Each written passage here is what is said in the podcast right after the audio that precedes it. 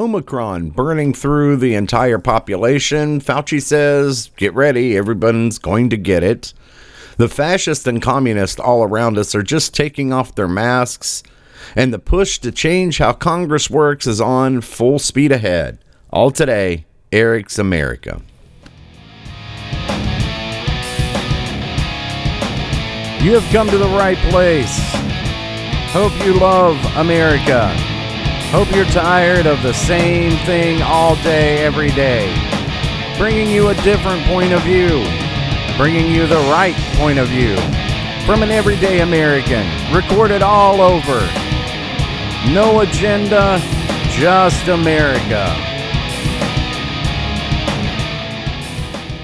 Hello, welcome back. Uh, sorry, I was not uh, did not do an episode over the weekend. Things are, uh, you know, just been crazy, and they've been crazy everywhere. So uh, it's nothing uh, special to uh, me, that's for sure. Uh, it seems like everything has uh, gone off the rails, but uh, trying to get everything back and headed in the right direction, and hopefully everything goes the way it should. Hopefully. Um, next week we'll have the new theme and the new opening, which I'm pretty excited about. It's almost done, um, and working on that as well. So, anyway, uh, hoping everything goes well, and I hope you're doing well. Um, I think pretty much everyone is either had or is going to have the cron. So, uh, you know, there is that to uh, look forward to, which uh, looks like everybody agrees that everyone's going to get it. And, uh, uh, I just had the uh, cron right around Christmas time, and uh, yeah, I've been much sicker many, many, many times. So, and uh, many, you know, many of my family have had it, uh, including my uh, almost 90 year old grandmother who is in a nursing home, and uh, yeah, uh, she's fine too. So, uh, take that for what it's worth. It's anecdotal, as they say, anecdotal, uh, and uh, we'll. Uh, find out uh, what comes of this. Uh, the numbers are in uh, 91% lower death rate. So let's see what that means. Uh, I don't know how I can't calculate that off the top of my head. Uh, COVID originally was 99.7% survival rate. So mm, add 91% to that. I have no idea. 99.999999999% survival rate. Uh, in other words, you're not going to die, uh, and we're all going to get it. And uh, even though uh, everybody keeps uh, touting, oh, you better go get your vax, but better get 17 vaxes. Uh, we already heard uh, Pfizer's uh, CEO going, meh, doesn't work real great, and we're finding that out. Uh, it's not stopping Omicron, and uh, it's headed in a direction. I mean, it's not deadly, uh, really, uh, if you think about it. Uh, if it's 91% less deadlier than the 99.7% death rate, or, you know, the point 3% death rate of before, add 91%. Never mind. Uh, my head's already hurting. Uh, the 99.999999999% survival rate means uh, there's like one one millionth of a chance you're going to die from it, uh, something like that probably at this point. Um, I haven't done the math. I should have, but those kind of numbers make my head hurt. So, um, but yeah, there's a lot of people, um, you know, not at work, a lot of things going nuts about that. And it requires other people who uh, don't have the cron to work a lot of extra and all that. So uh, I know that's going on around everywhere, and uh, we'll uh, see what's see what happens. Uh, saw Biden is coming out today. Actually, I just caught a bit of his uh, drone on speech about whatever the hell he's talking about on uh, his big speech to come back. I mean, apparently he's been in seclusion for four days to prepare for this speech at four o'clock in the afternoon.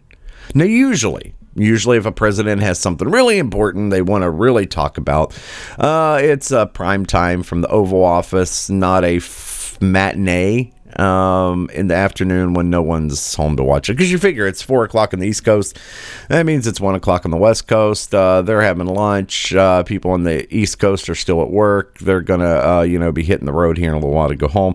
No one's watching this shit, and apparently uh, it was pretty pretty short, and it's pretty bad. You have to, you know, study for four days to. Do a literal 15 minute speech. Um, I did catch part of it here real quick, so I'm going to do this kind of a breaking thing, you know, because it just kind of sort of jumped in. Uh, so break it up in a couple parts. First of all, he started out by uh, just lying about the economy. We're going to check this out. A year of challenges, but it's also been a year of enormous progress.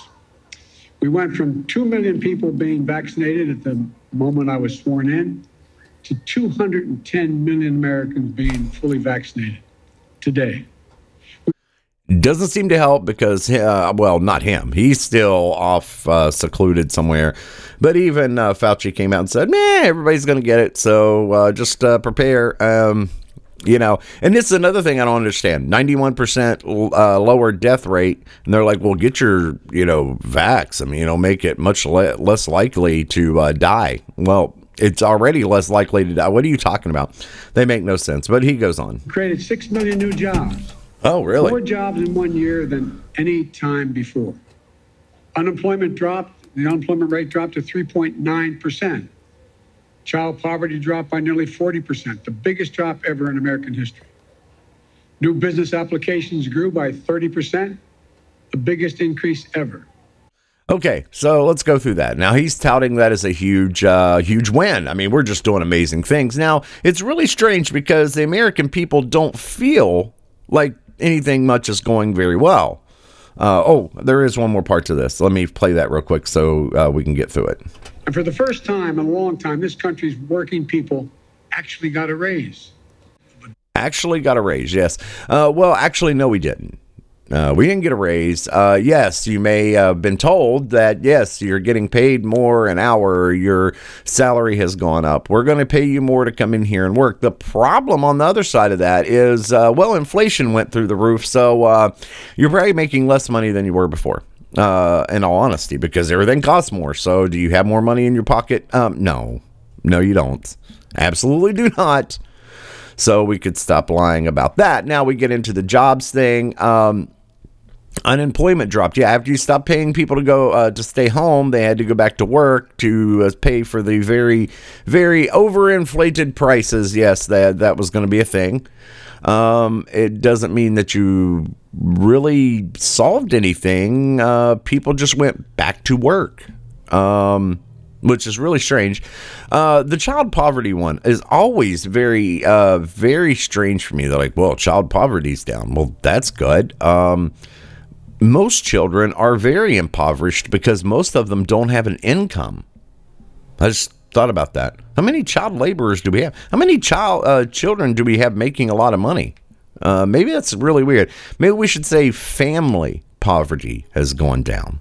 Just saying, because the kids uh, they're probably not making a lot of money anyway, uh, which is just a stupid statistic. Those those things drive me nuts because they bring it out and they tout it as some great thing. Oh, child uh, poverty's went down. Yeah, would you employ them? The hell are you talking about? You mean their family is not impoverished anymore? Well, that's good.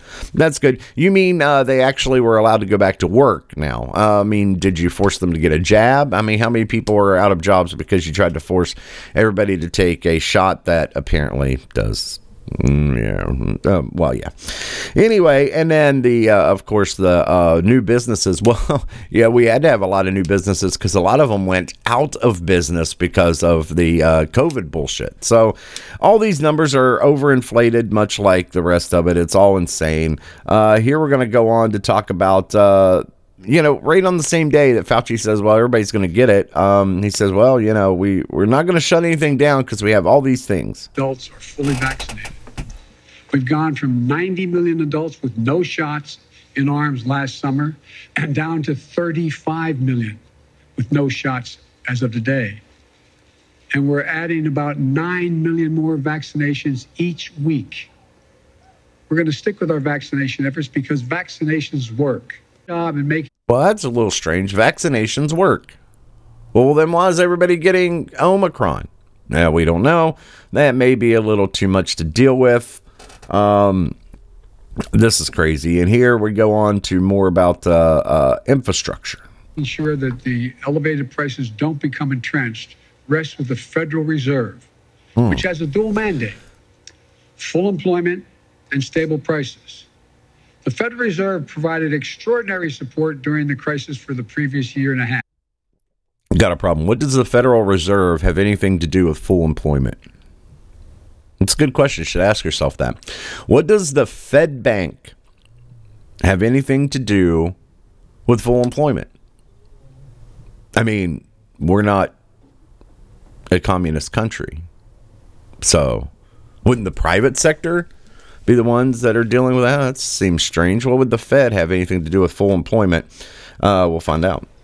Given the strength of our economy and the pace of recent price increases, it's appropriate, as the federal chairman, Chairman Powell, the Fed Chairman Powell, has indicated, to recalibrate the support that is now necessary. Interest rates are going I up. I respect the Fed's, the Fed's independence, and I've nominated five superb individuals to serve on the Federal Board of Governors, All radicals. men and women, from a variety of ideological perspectives.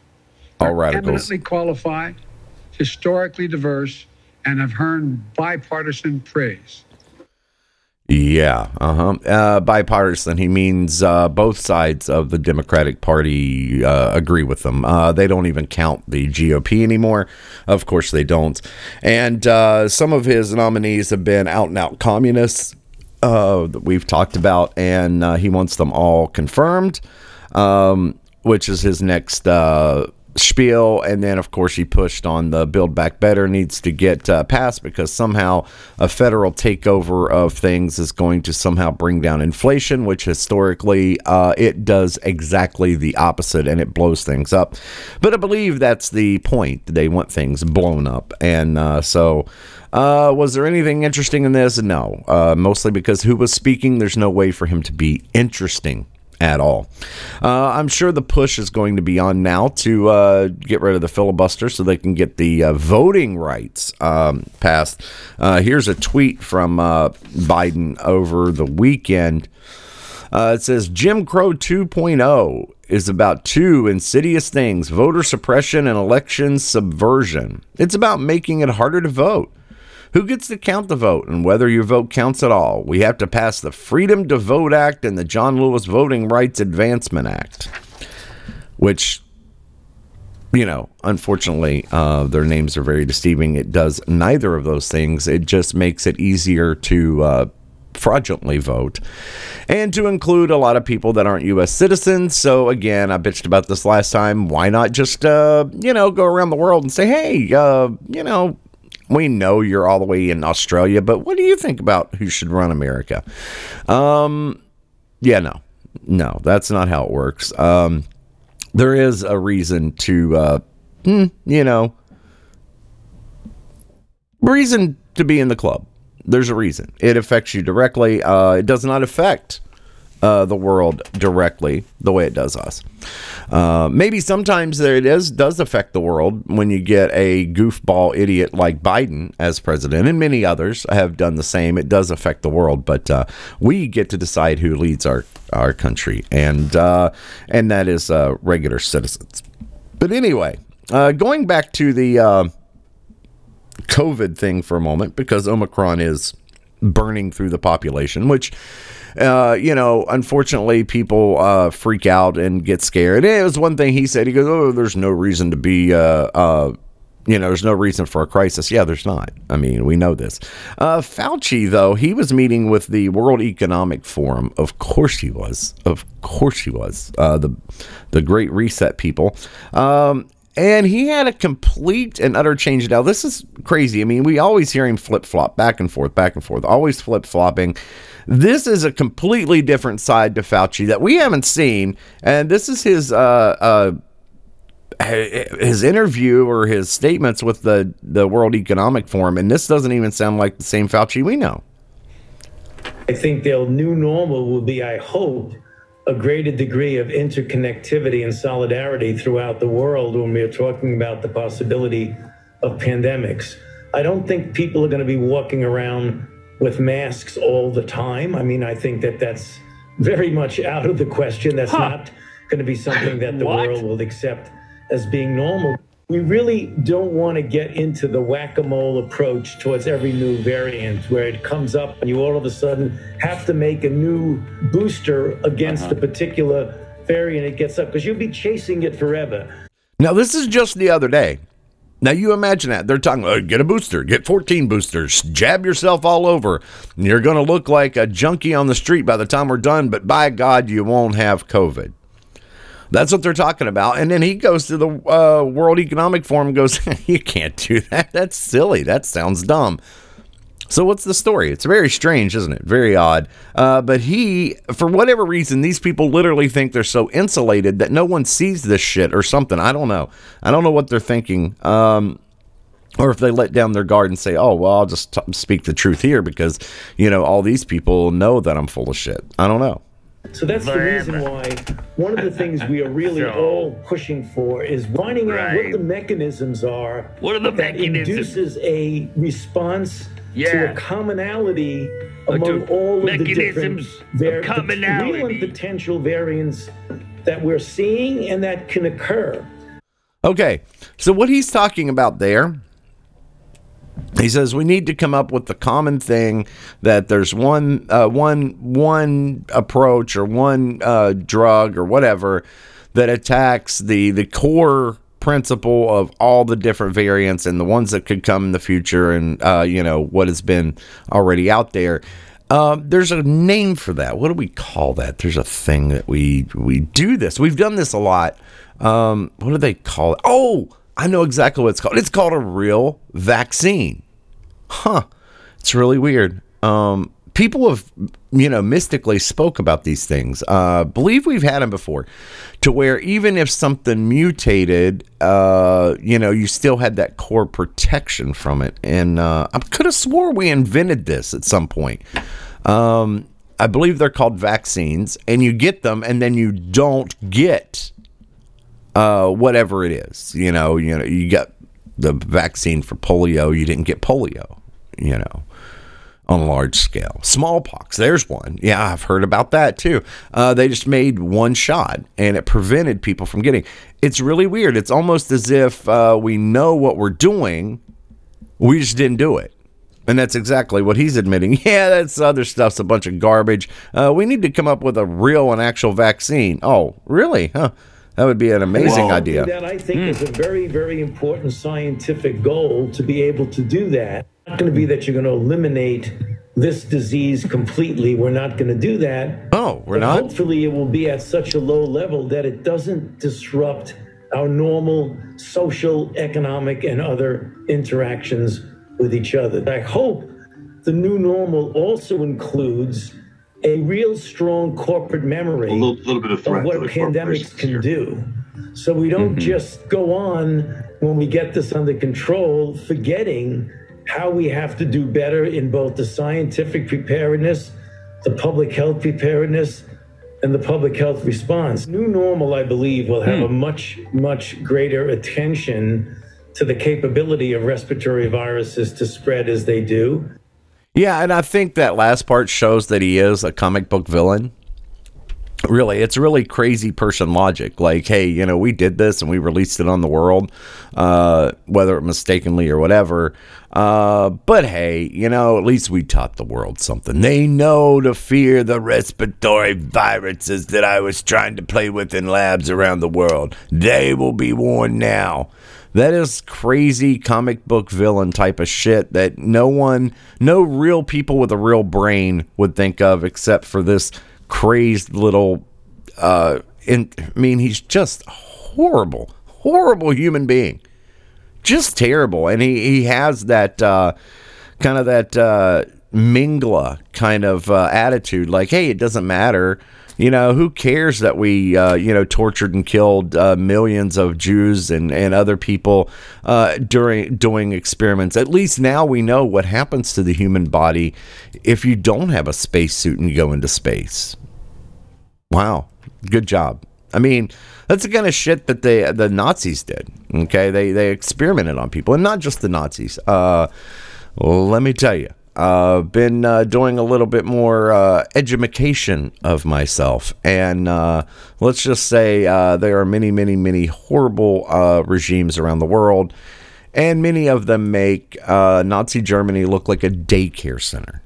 We'll put it that way. Not saying that the Nazis weren't terrible and horrible. They were. They were very, very horrible, horrible human beings that did atrocious things.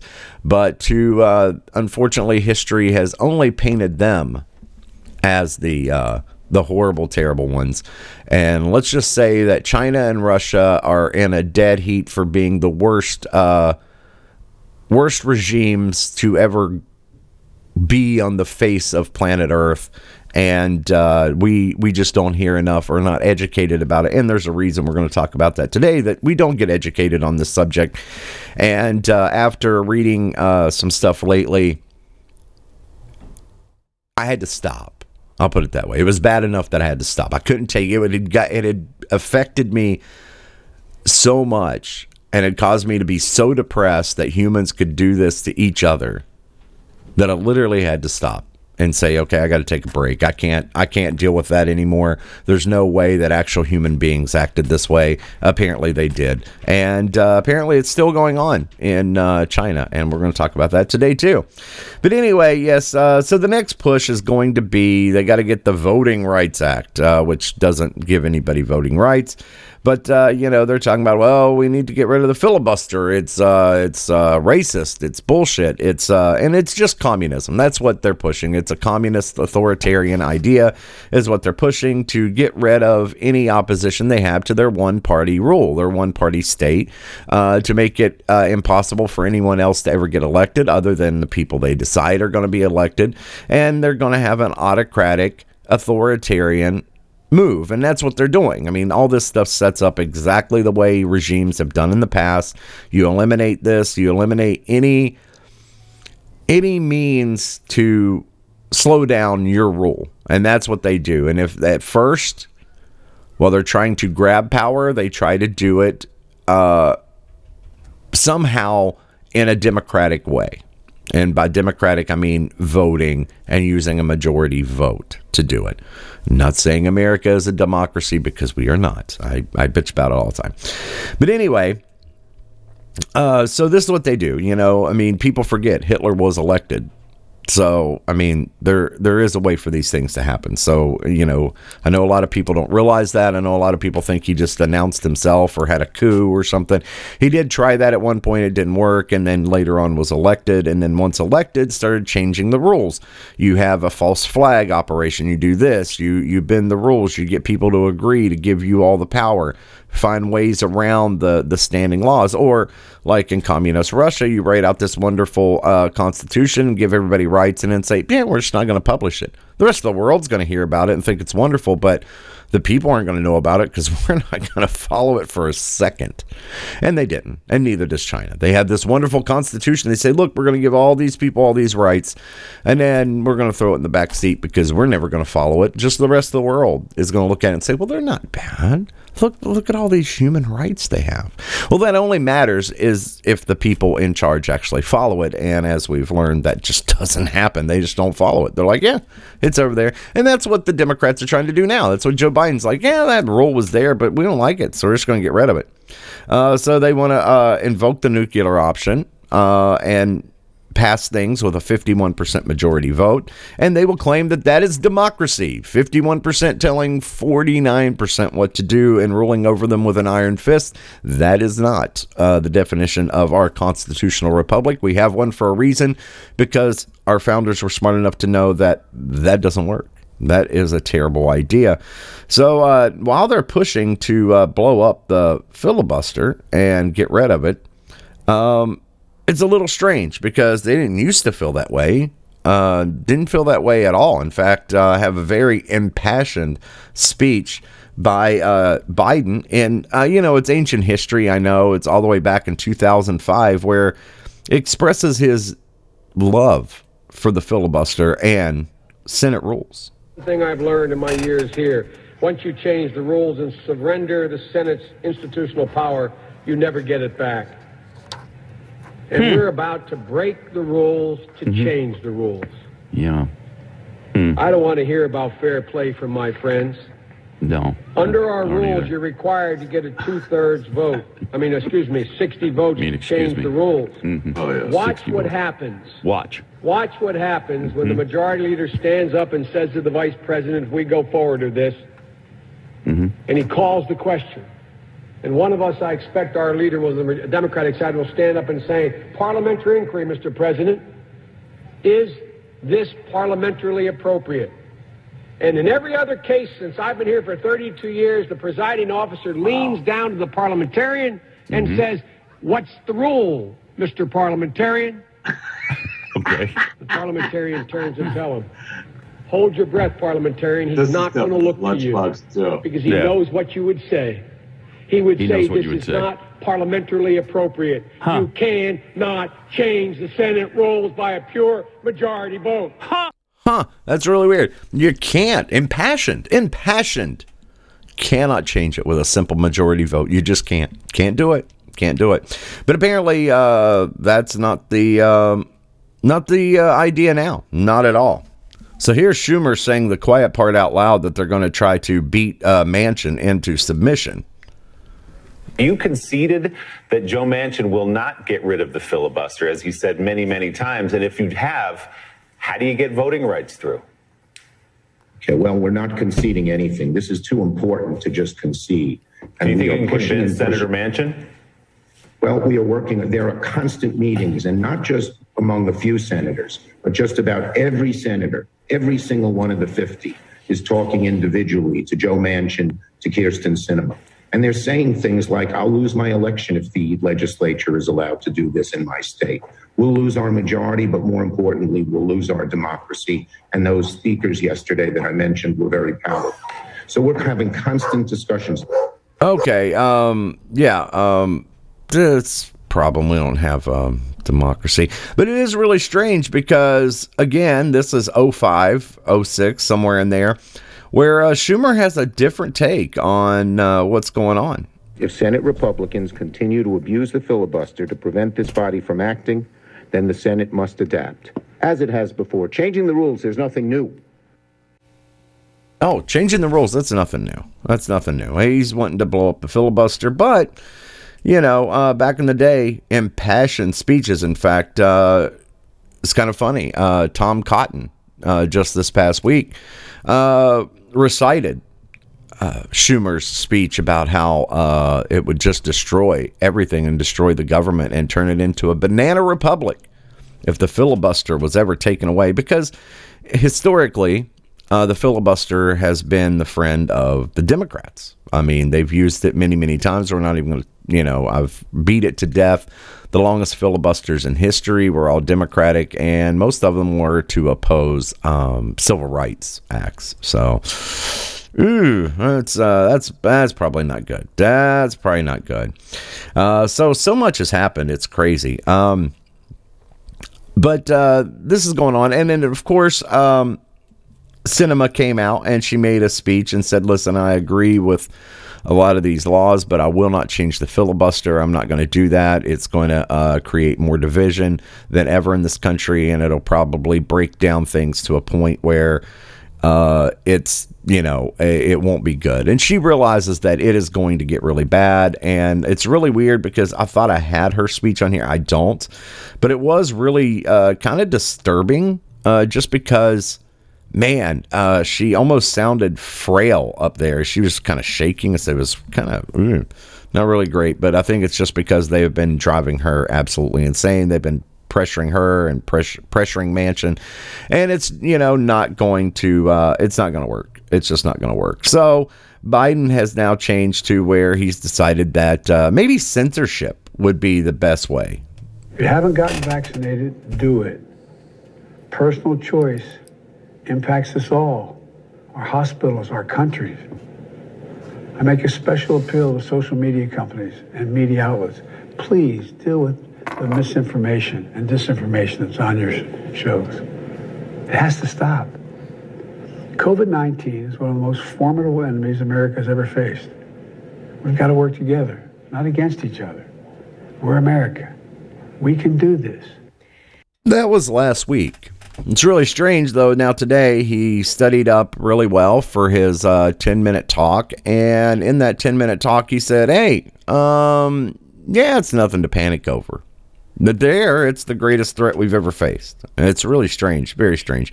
But he wants censorship, and he's wanting the companies to do what uh, he's not legally allowed to do. And, uh, you know, it's just, it's a debacle. He really, really, really wants uh, censorship.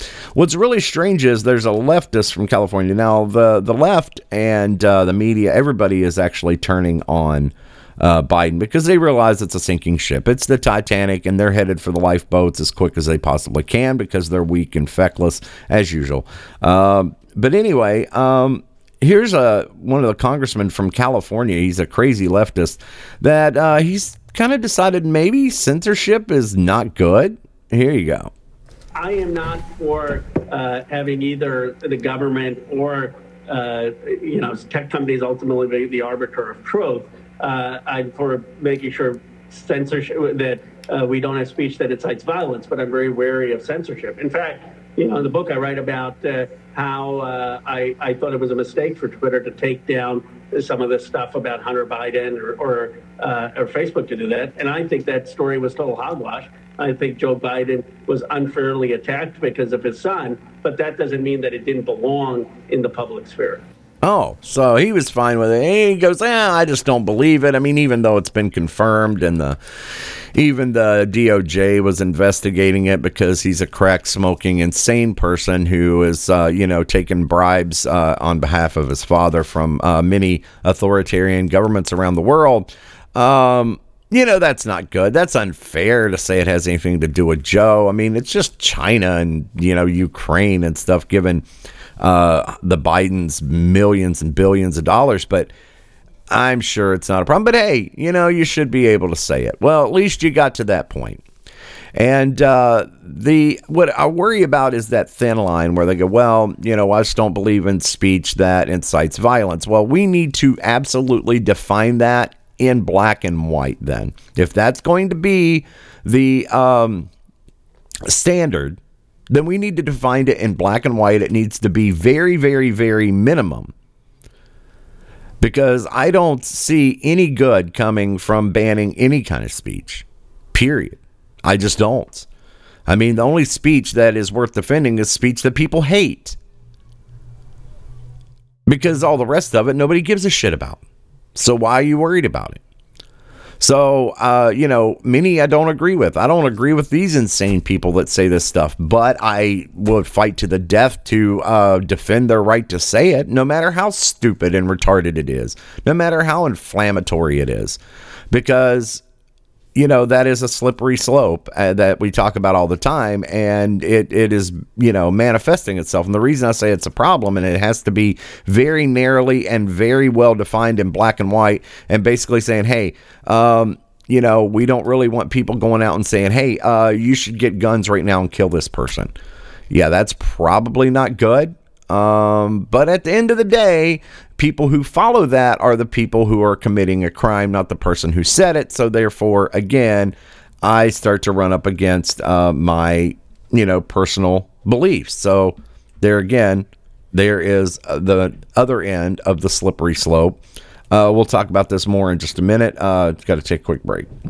Rated the worst, losing the most bags, shrinking legroom during COVID. American requires passengers to show ID to fly, but attacks Texas's popular voter ID law. Why is CEO Doug Parker trying to appease the radical left? To distract from billions in taxpayer bailouts, from his $10 million payday, from Americans' record layoffs.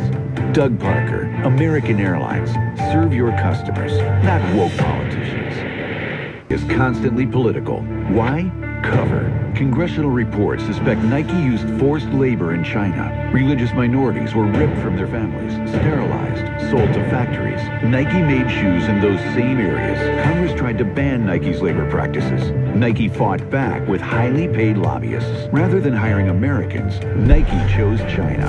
John Donahoe, Nike, stop exploiting foreign labor. Serve your customers, not woke politicians. Is getting political, attacking Georgia's popular voting law. Why? To distract from years of dismal sales, terrible 2020 results, reports suspecting they benefited from forced labor. In China, Coca-Cola products are poisoning America's youth and worsening the obesity epidemic. So the company tried funding phony science to minimize the harms, but they got busted. James Quincy, Coca-Cola. Stop poisoning our children. Serve your customers, not woke politicians. All right, and we're back. Um, so uh, the media has finally uh, decided to start turning on Biden. Like I said, it's it's the Titanic, and they want off now. And it's really strange because uh, it's uh, kind of a hmm, kind of a, a strange thing. Here we go. Here's the first clip um, where they're just finally starting to just uh, trash him. President Joe Biden has had a very tough week with setbacks uh, for his agenda, COVID complications, and the Supreme Court blocking his vaccine mandate. One year in, Mr. Biden has the second lowest approval rating ever measured in the White House and has never been less popular nationally. 2022 is not exactly off to a good start for the Biden administration. The country is frustrated. His party is frustrated. We're two weeks into a midterm election year, a few days away from his one year anniversary of inauguration, and it is black. It is very dark for him right now. Now he's in the midst of what one famous children's book writer called a terrible, horrible, no good, very bad time. Yes, yes, he is. It's because he is a uh, retarded circus monkey. Yes, and uh, we knew this. We knew this. Everybody did, uh, and for some reason, it was able to uh, just keep getting pushed down the road. I mean, anybody who saw him saw he was an absolute fool, and he's uh, he's really old, and it took a really long time to figure out that he was old and senile and uh, but you know what? CNN finally figured it out this week. It's really strange, but they finally figured out that Biden, you know what? He's really old and kind of out of it. it. Is not going to be happy with what I have to say. Is I don't think he's come across as an inspirational figure. I, I, don't think, by the way, you, I could give a litany of things he's accomplished, and obviously, and Jonathan Lemire laid out things that have not gone well for him. But there's something else different. How many people do you talk to when they say he seems old?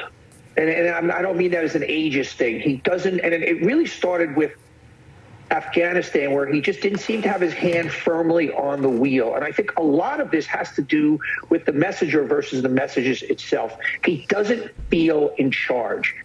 Well, that's because he's not. He's not even in charge of his own faculties, much less the country. I mean, he's just an idiot that shuffles out to say mumbling, bumbling word garbage from time to time and say nothing and just call for the destruction of our our system. Is what he's doing now. He goes, uh, they don't, they don't, uh, they don't agree that we should have everybody in the world vote on president. I don't know why. Um, screw them let's just uh, make it our place. I mean, that's literally, they're just trying to make it a, a Democrat autocratic system. That's exactly what they're doing, and that's what they accuse everybody else of doing. So that's how you know that is their plan because they have this weird transference thing. They have this weird projection thing where they're like, hey, this is exactly what we're doing, so we're going to accuse everybody else of doing it so we can get away with it. It's some kind of weird, bizarre backward ass thing that they they do but it is kind of funny because they just uh, come out and tell on themselves all the time so even don lemon has decided he's not a fan of biden either this is great and Biden left Washington tonight to spend the weekend at home in Delaware. He probably couldn't wait to get out of town after one of the worst weeks of his year old presidency. A series of setbacks on voting rights, the Supreme Court blocking his vaccine mandate for large businesses, and soaring inflation driving up prices for consumers. And today, we saw the news that retail sales last month were awful. Plus, Omicron is still causing havoc with staffing shortages and empty shelves. And some Senate Democrats are upset with the White House over testing shortages. I, I mean, I could go on. But, I mean, is there any, it was, it's a bad week for the president. Is there any way to cut it? Another way to say it? No, there really isn't. It's been a bad year for the president. And but here, you know what? Just because we don't want Don to be able to get off the hook and get on that lifeboat and paddle away, uh, because we're not down with that, uh, we're going to replay uh, January of 2021 and we're going to listen to good old Don Lemon and what he, oh, he was so happy. How you feeling? It's I, I almost can't talk right now because of the emotion. Everyone is welcome under this tent. We don't care who you are. We don't care if you voted for us or not. You're all part of this American experiment. It was I was so overwhelmed to hear that. I don't care what people think, if they think I'm biased or not, if whatever. I don't care. And so I'm very emotional. So when you ask me how I'm feeling right now, I'm sorry. That's all I can tell you. This is how I feel right now. I am so happy to have this platform to be able to do this. I may not have it after this, but I really don't care. I am so happy. Oh, he was so happy. Now, nah, not so happy. He's wanting in that lifeboat and paddle to shore because uh, it's sinking in a hurry, and it should. Even uh, Kamala has figured out that uh, she's out of uh, the job as a VP, and uh, that yeah, that's just a sinking ship. And this is one of the weirdest things. I'm not sure if uh, it's just dawned on her that there's no way of getting out of this. That she is just sinking rapidly, and it was the worst idea she's ever had in her life to sign on to this. Uh, but I mean, it really wasn't. Nobody liked her to start with. Nobody liked her, uh, you know, before she was VP, and they certainly don't like her now. And now here's someone just openly asking her uh, if uh, Biden's going to get rid of her as VP. Like, that's the problem. I mean, they're both the problem. It's just unbelievable. But uh, she tries a bit of slam poetry as well. So that's interesting. Uh, it makes no sense, but here you go. Are we going to uh, to see the same Democratic ticket in 2024? I'm sorry, we are thinking about today. I mean, honestly, that I, I, I know why you're asking the question because this is the part of the punditry and the, the gossip around places like Washington, D.C. Let me just tell you something. We're focused on the things in front of us. We're focused on what we need to do to, to address issues like affordable child care, what we need to do to So ensure. there, there have been that- no that- conversations about 2024. uh, the American people sent us here to do a job. And right now, there's a lot of work to be done, and that's my focus. It sounds Sincerely. like you're at least familiar with some of the punditry. I don't know if you've heard that there've been some. There's been some talk about a, a, a, Biden Cheney ticket perhaps in 2024. Did you read that article? I did not. I'm, I no, I did not, and I really could care less about the high class gossip on these issues. Yeah, she knows she's she's out as well. And uh, in that same interview, uh, she uh, they ask her uh, what they should do about uh, different things. She goes, "Well, what we really need to do is do the same thing we've been doing, which is to do today." And it's like, what the hell are you talking about? It's just terrible. These people are awful. They are, yeah, completely off their rockers. Uh, totally. And so, yeah, the the ship is sinking. They are uh, headed for the shore in their lifeboats, and uh, they're going to find out. Uh, I have a feeling they're going to find out that it's, um, yeah, it's not going to go well. But that's the thing is now you have to get uh, the GOP to actually step up and do something, and that may be a problem too because many of them are just as institutionalized, just as far down this road, and it's uh, really. it's just disgusting. That's what it is. It's absolutely disgusting. But one thing I wanted to talk about today, like I said, I've been going through uh, some interesting literature, and it was a book that's been recommended many times uh, by many different uh, pundits and, and speakers and lecturers and authors. Said you ne- really need, if you're really into all this, you really, really need to read. Um, the Gulag Archipelago. I know uh, Jordan Peterson has lectured uh, many, many times on it. It's one of uh, his big books that he pushes. And I started reading it. Uh, well, not well, Audible. Okay, let's let's be honest. I uh, it's not just a time crunch. It's a uh, ADD thing. Very ADD. It's it's really rough for me sometimes. But hey, you know what? We overcome and we find new things like Audible, so I can still glean the information from the book. It's all going into the brain. And I had to take a break because it was just so so disgusting. It was so horrible. Uh, and literally, it it does. It's just uh, unimaginable situation, and the tens of millions of people that died literally makes uh, Nazi Germany uh, look very, very much less insane, which is is hard to believe. But the problem is we don't learn this. We don't learn this in school. You hear about well, they had gulags. Yeah, the the government wasn't great, uh, and I don't even know if they teach that anymore. But it's come from you know what a lot of people call the Zenification. You know, with Howard Zinn and his hackery, which is just absolute bullshit, and many others like him, and many communist sympathizers and communists that are embedded all around us have said, well, listen, you know, we're going to talk bad about Nazi Germany because we fought them. Uh, somehow they were involved in the fight or something. I have no idea. These people are insane. But, um, we're going to uh, make them look really, really bad and like the worst thing on earth, which they were horrible. Don't get me wrong. I'm not lessening what Nazi Germany did. It's despicable. You know, uh, you know, it's the comparisons are insane. There's really not a great way to compare that to anything else. But when you start to realize what happened in Soviet Russia, and this went on for, you know, decades and decades, much longer than, of course, the Nazis ruled uh, Germany, uh, and just the level of depravity and just inhumanity. And then, of course, it went on again in China, and it still continues today. And uh, so, for this reason, it's really sickening that that people do not realize, first of all, what it was all about because we're not taught about it, and it should be taught. It should be taught. I mean, we have a whole group of people that want to talk about how horrible America was, and oh, they're just terrible. You know, all the bad history of slavery. Give me a break because I would like all the people out there pushing right now about all the bullshit in America's past to sit down and read the Gulag Archipelago, then come talk to me. Come talk to me about it.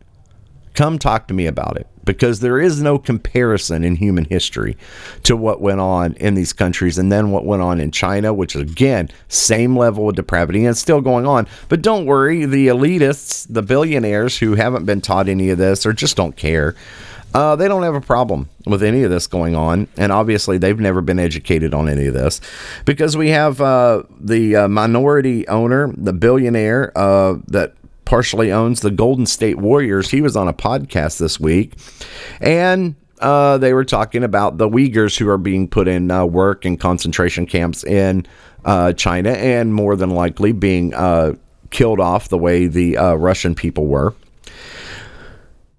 And uh, here he is. He says, uh, he answers and says, uh, no one cares what's happening to the Uyghurs, okay? You bring it up because you, you really care, and I think it's nice that you really care. The rest of us don't care.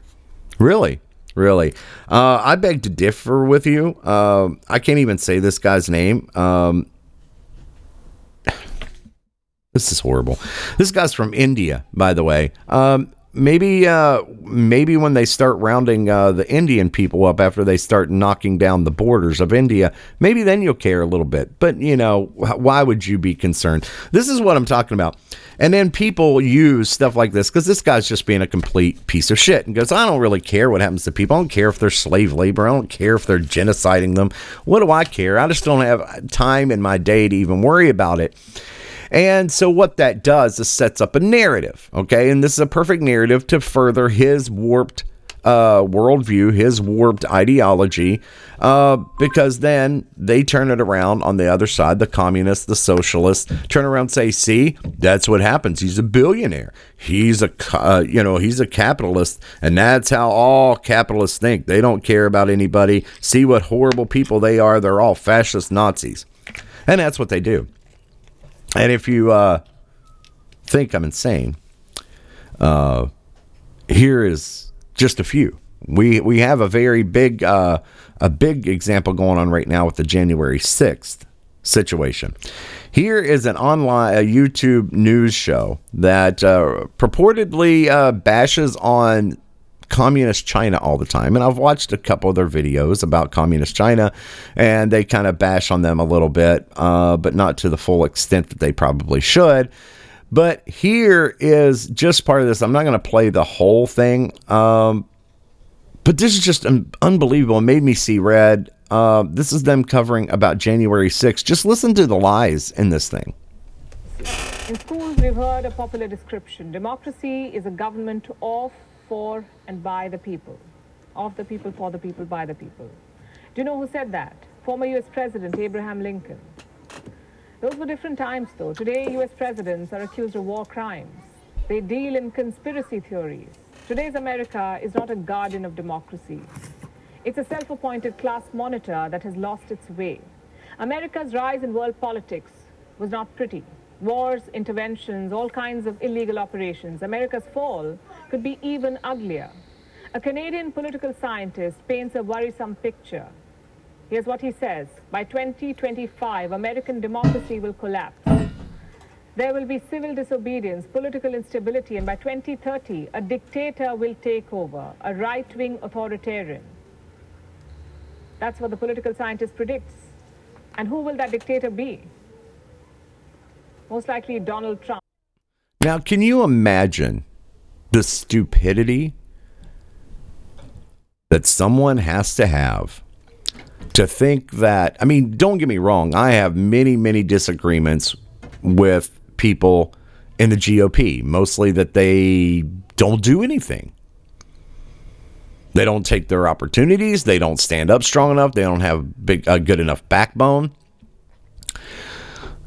The one thing that I can guarantee you is that even if Trump is reelected in 24, which I hope that he is, I hope he runs and I hope he wins. Um, a dictator uh, is just the dumbest thing I've ever heard. Now, this is coming from a Canadian political science, a scientist. Yes, other words, a communist. A communist who apparently uh, doesn't care and has never studied anything to do with communism. Uh, which, you know, again, uh, many of these people are either willfully ignorant or just stupid um, and don't care about the horrible. I mean, they it's just disgusting. But it goes on.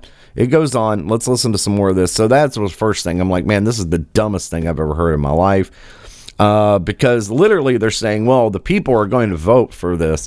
This is going to be very popular. They're going to vote for him, and they, uh, you know, they can't be allowed to do it. Basically, they can't be allowed to uh, choose their own government. Well, wait a second. I thought it was of, for, and by the people. So then the people decide. So if you're saying the people decide to reelect somebody, then that means they're wrong. And you, a Canadian political scientist, should uh, let us know how we should do it. How about you uh, fuck off? Then anyway, it gets worse. That's according to this report. He will return to the White House in 2024 and then he will systematically dismantle American democracy. I know it sounds far fetched. Surely American democracy is stronger than this, too strong to collapse, perhaps. But let me ask you a few questions. Did you think Donald Trump would win in 2016? Did you think his supporters would attack the U.S. Capitol in 2021? The fact is, anything goes. American democracy has been teetering for a while now. So a complete collapse cannot be ruled out. Most surveys support this. Polarizing elements are creeping into the American mainstream. White nationalists are hijacking politics. Where are the white nationalists hijacking American politics? I'd like to like to see where these people are because I don't know any. I haven't seen any. I mean, if you're talking about uh, dumbasses like Richard Spencer, um, he's a Democrat. They've always been Democrats. People that believe in a centralized authoritarian government are all on the left and always have been and always will be. We don't have any of those people that are in politics right now. We don't have any of those people that are on the right. Not the not the right that uh, I subscribe to at all. I, I wouldn't know who they were. The tenets of uh, what's considered the conservative movement in this country, which is actually would be considered the classical liberals, don't believe in any of that whatsoever. So this is just bizarre, more bizarre trash. This is what you get when you have bizarre trash. And this is the result. 64% Americans feel their democracy is in crisis. Two thirds of all Republicans believe the last presidential election was rigged. And 70% people say America is at risk of failing. 70%. If you put these numbers together, what do you get? What happened on January the 6th last year? Thousands of Trump supporters breached the U.S. Capitol building. They vandalized offices, fired guns, What do most Americans think? What the fuck are you talking about? They broke windows at the at the front of the building. That was it. They didn't vandalize anybody's office. And they shot guns? You're telling this to the world, you lying sack of shit? This is what you're telling the world? The only person that fired a gun was a Capitol Hill police officer who gunned down an unarmed woman for no fucking reason. None. No reason, no warning, just shot her and is getting away with it. So I'm not really sure where this is coming from. Uh, but this lady uh, is, you know, uh, is completely. I mean, I don't even know who writes this shit, but. But it, you know, it's this is the kind of shit that is being propagandized around the world, and yes, it is communist. That's the whole point and we have our own uh, communist agenda going on. I mean, how the hell in this country do we have hundreds of people locked up in a jail for over a year in Washington, D.C., no trial, no bail? These aren't violent people. And then, of course, because everybody said, listen, you know, you're full of shit. This was a, a riot. This was uh, whatever you want to call it, but it wasn't an insurrection because they forgot their insurrection tools, namely firearms. So then they came out and quickly charged somebody with sedition and seditious conspiracy. One of them who got charged with seditious conspiracy conspiracy is a 70 year old man and his wife who stood outside the Capitol on the Capitol grounds. Why do I say that's communist? Because that's exactly what the communists did. Any of those people, they threw them in jail, threw them in, no questions asked, put you there as long as we want. We're going to work you to death. We're going to kill you. We're going to brainwash you. We're going to do whatever we want to you. And there's nothing you can do about it because we're going to say that's our legal system. And that's what they're doing and they're getting away with it, and they shouldn't be. It's disgusting, and more people should be speaking out, namely, all the people that actually believe in the rules of this country. Now, if we had somebody in there who's like, hey, yeah, he murdered two or three people, yes. Yeah, we can we can all agree that yeah, maybe that guy shouldn't be back out on the street. Uh, people who walked, paraded through the Capitol building, whatever the charge is, it's bailable. It's bailable. And you can't charge somebody with seditious conspiracy just because they don't like your politics. But apparently that's allowed these days. That's allowed. It is everywhere. It is completely suffocating our country and we have to start fighting back. Now a lot of these people that are you know, still espousing this stuff are people like Biden and Pelosi and and uh, you know these absolute geriatric idiots. Uh, but there are many uh, that have you know Antifa, BLM. They're all Marxist. They just never learn. But here is a, uh, a professor who was suspended uh, from a college here in uh, Michigan recently, and he was suspended apparently for you know, talking, uh, you know, a lot of profanities or whatever because he did his introduction via uh, video uh, before he came into class or was supposed to come into class. And uh, he had the introduction to his class virtually. And of course, once the video went viral, they suspended him and said, Yeah, you're crazy. You're talking a bunch of shit. Now, one of the things he says on here, and this is not the part that anybody has a problem with. Apparently, it happened later on, his rants about COVID and all that. Uh, but here's what I caught, and I found this very interesting. I'm going to set this clip up. So, what he did, he's given an introduction to the class, blah, blah, blah. He's going to teach all about how to be a good little Marxist, communist.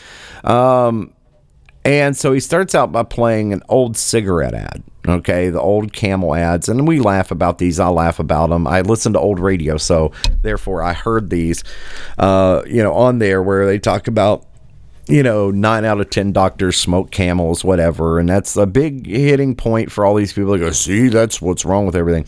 So here you go. Here is him taking that point to a new level. This is just in the introductory to the class. Um, this gives you an idea of what's being taught and how these people operate.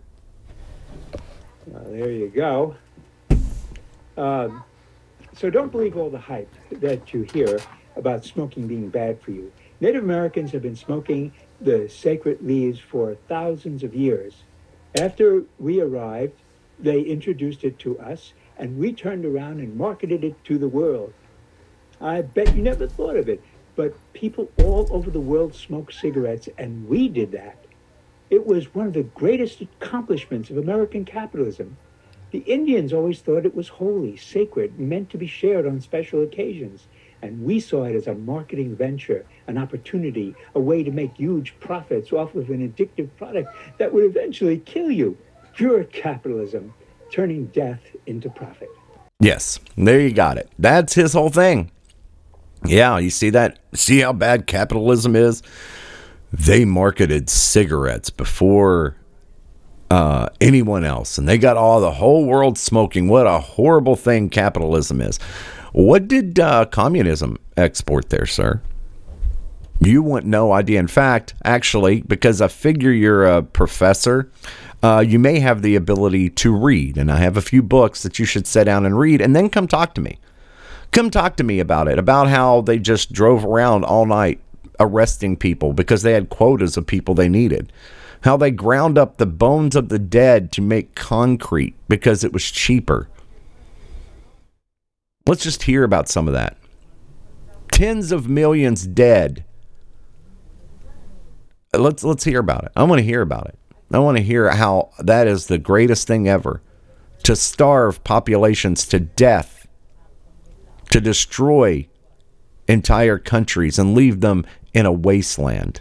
I want to hear about it. I want to hear about how great that is. I want to hear how great it is to think up of new ways to torture people so they will confess to crimes they never committed or to thought crimes or to any other bullshit you thought up just so you can work them to death or just out and out kill them because they don't matter. Don't want to hear about don't want to hear about it anymore. I don't want to hear shit from any of these little commies anymore. Sick to death of it. I knew about it already, but not to the extent that I found out. And the guy who wrote the book uh, spent eight years in the gulags because uh, he was a Red Army soldier. He believed in communism. He was a communist. He believed in it, and he went to fight on the front to fight against uh, Nazi Germany. And he said, "Listen, the the government is doing this wrong. We don't have enough equipment. We don't have enough food. We're, we're just this is not going to work. Where this is very mismanaged. It's mishandled. A decade." It's unbelievable that he survived. Many, many tens of millions did not. Or they were just killed because, you know, maybe they wanted to eat that day, so they got an extra piece of bread and maybe they were tied down tied to a log and rolled down, you know, 300 steps so it would kill them.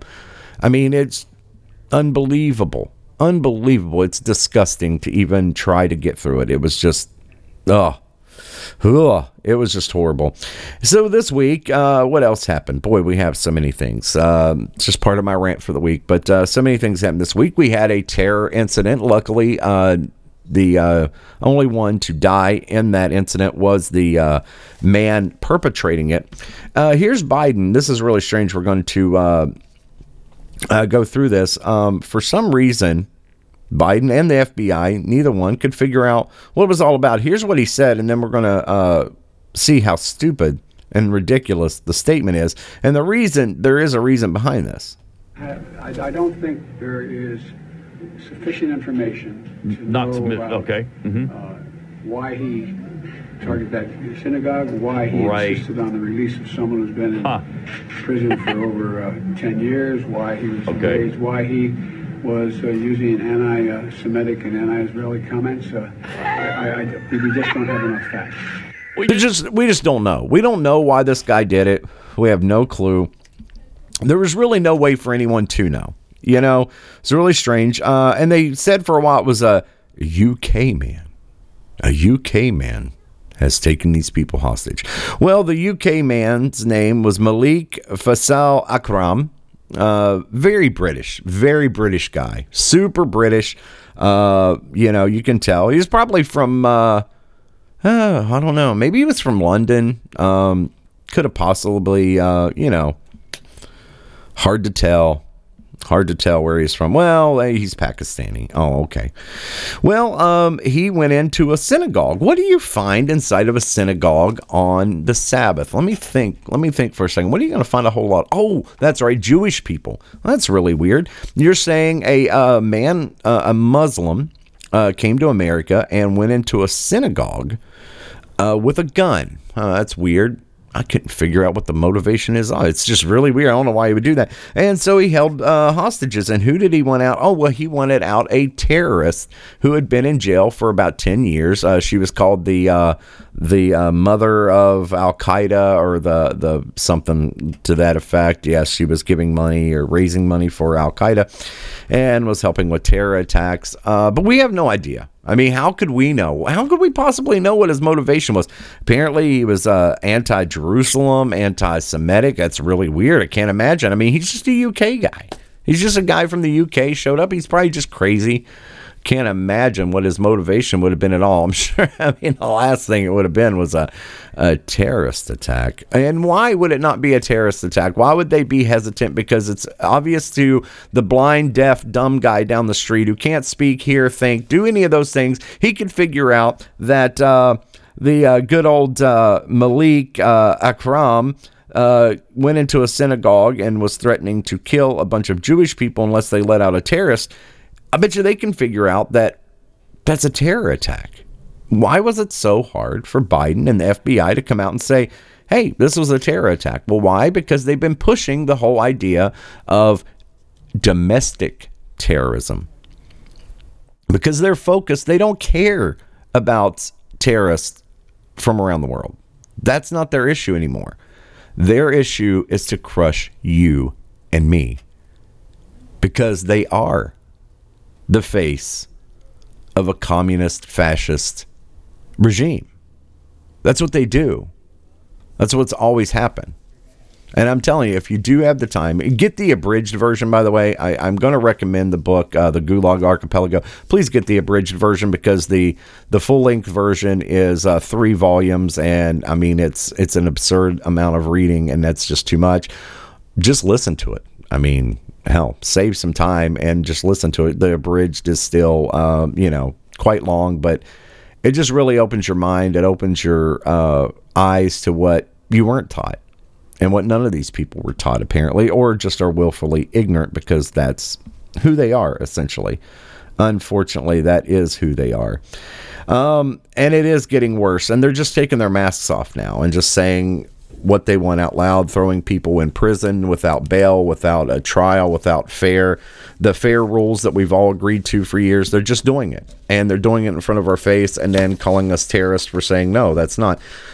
The other thing I think they're ramping up with the terrorist whole angle is the fact that they know that if any of this continues any further, then people are going to start to have an uprising I mean, it's not going to stand. This is America. There are a lot of freedom, liberty loving Americans left who will not stand for this much longer. They're already very angry. They're already uh, the polls and everything are telling the Democrats, listen, your message is is going down quickly. The American people hate it and they are going to vote against it. So now that's why you get the whole thing. I mean, obviously that's what all these regimes do. Anybody who speaks out that doesn't agree with them are terrorists. It's classic. It is a classic spiel. Then they throw you in jail. Well, you spoke out against government. You're a terrorist. You get 10 years. 10 years hard labor for being a terrorist. 25 years because you said you wanted to do something about it. This is what all these authoritarian, crazy communist and fascist regimes did for years and decades and decades. And they're turning it around right here and they're standing there with a straight face as they always do and try to sell it that it's to protect you.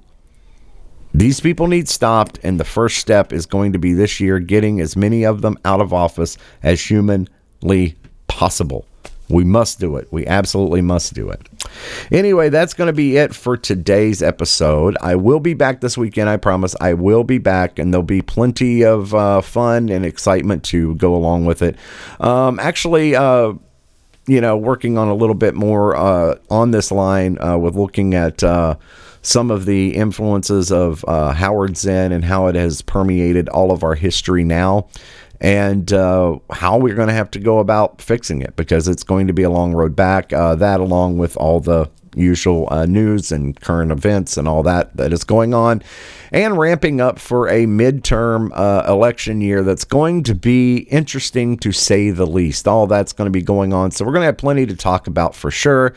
And, uh, you know, I, it's going to be a fun ride. I'm just going to say it right now. It's going to be a fun, interesting ride. Anyway, I just want to remind everybody to follow, like, subscribe, rate, review. All those things mean so much. Uh, the numbers uh, are looking great, and it really is encouraging. And I want to encourage everybody to uh, tell a friend. They say word of mouth is the best way to spread the word about uh, podcasts. And, uh, hopefully, uh, as things move on this year, uh, things will grow enough. Maybe we'll uh, be doing new, fun, great things. Uh, just keeping fingers crossed and uh, keep grinding away at it. That's the only thing I can do.